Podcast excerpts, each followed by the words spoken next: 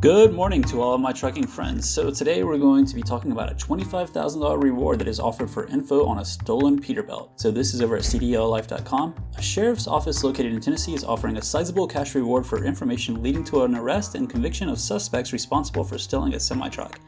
The truck was stolen in the morning of Monday, August 23rd from Woodell Grain on McMinnville Highway in Coffee County, Tennessee, according to the Coffee County Sheriff's Office. Police say that there was no trailer attached to the 2016 Peterbilt at the time and it was stolen. Anyone with information of the stolen truck can call Sergeant James Sherrill at 931-570-4404. According to CCSO, there is a $25,000 reward available for information leading to the arrest and conviction of the suspect or suspects.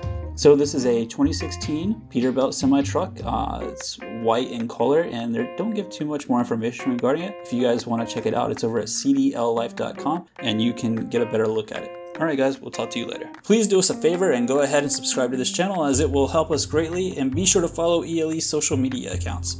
You can find us on Facebook and our Instagram account is ELE underscore logistics. Again, that's ELE underscore logistics. Thanks for listening and we'll talk to you soon.